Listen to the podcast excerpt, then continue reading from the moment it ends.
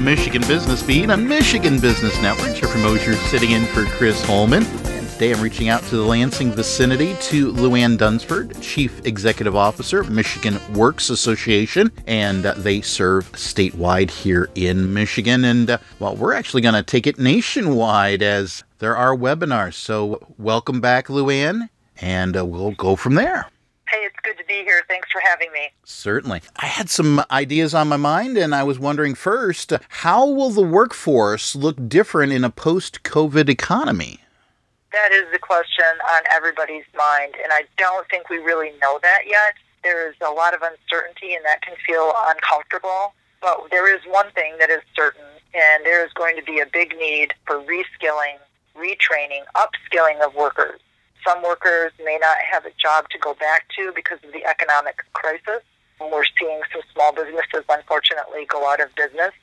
Others are finding a way to change their operations to meet the current needs of the economy. And so that dynamic situation is creating a space for people to move around from different sectors and we just know that training and upskilling is going to be a big part of that. You know, prior to the COVID crisis developing, there was a need to refresh the skills of American workers. It was already a priority for business, for public policy leaders, and now we know it's going to be that much more of a priority. Mm, well, with that in mind, how is the Michigan Works system uniquely qualified to assist the job seekers and employers post COVID? Well, I always tell people that whether it's a good economy or a bad economy, the good news is that Michigan Works is right there in your community. Their leaders work with all the leaders in their particular community. They're a hub of vision and strategy, trying to determine how best to meet the needs of their employers they start with a demand driven focus, meaning what is needed in their community, and then they can take a look at their talent pool and be creative and innovative and move people through.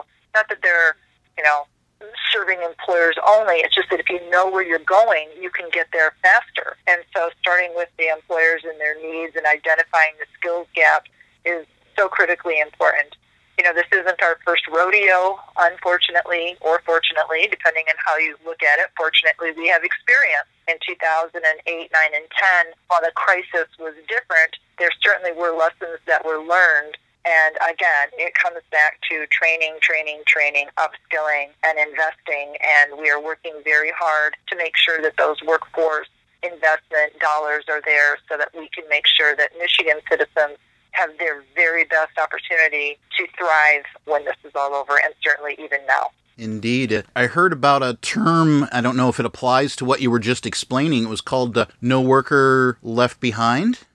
Yes, the No Worker Left Behind program, that was under Governor Granholm and Representative Andy Levin, who was working at the state at that time. And even though that program doesn't exist anymore in name, what that did that was so important is really shift the thinking of how you approach credentialing and training and certainly longer term training. You know, prior to that moment in Michigan's history, there was a real emphasis on just short term certification and get people moving. And now, with that shift in thinking, we can see that it is not just short term and it's not just one time. It's lifelong learning and it's an investment in a longer education process to make sure that people have the opportunity to thrive throughout their careers. And so for that, that no worker left behind can really be attributed to that shift in thinking in Michigan. Well, great. Thank you for that context, Luann. So what do you think will be the most important thing to focus on with regard to the job seekers and employers post COVID?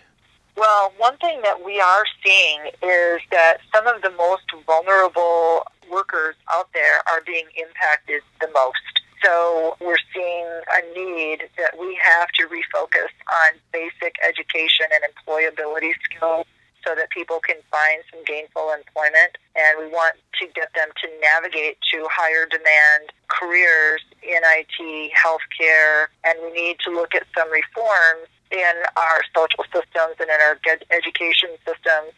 So it isn't just one solution, it's a multi pronged approach so that everyone has the opportunity to go to those high demand jobs. You know, in 2017, only 45% of Michigan workers had a post secondary certificate or degree. And we knew that prior to the COVID crisis, there was a prediction that well over half a million professional trade jobs would be created through 2026. Growing industries like information technology, healthcare, manufacturing, construction, and automotive. We know that there are going to be jobs that are out there, and we just have to make sure that the workers that are available, that talent pipeline, have access to the skills training that they need to be able to fill those positions for our employers so that they can have a life sustaining career to support their families. Indeed. And with that in mind, what is Michigan Works Association doing to prepare for the post COVID economy? Well, the Michigan Works system right now has never been more active than at any other time.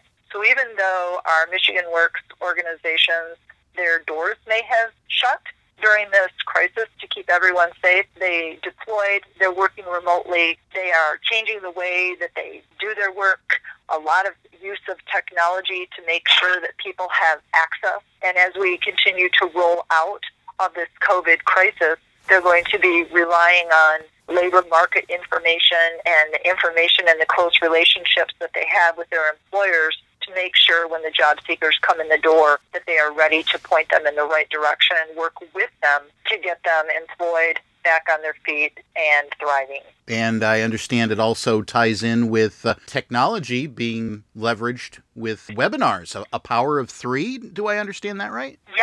So what's interesting is Michigan's workforce system, Michigan Works, is just in Michigan, but it's part of a larger national workforce system. So the Michigan Works Association has partnered with the New York Association and the California Association to come together and put information out to the nation. Not every state has a strong state workforce association. So we want to make sure that we're taking the lessons learned and the great practices learned and the information that we have in our states to share them with everyone everybody to thrive.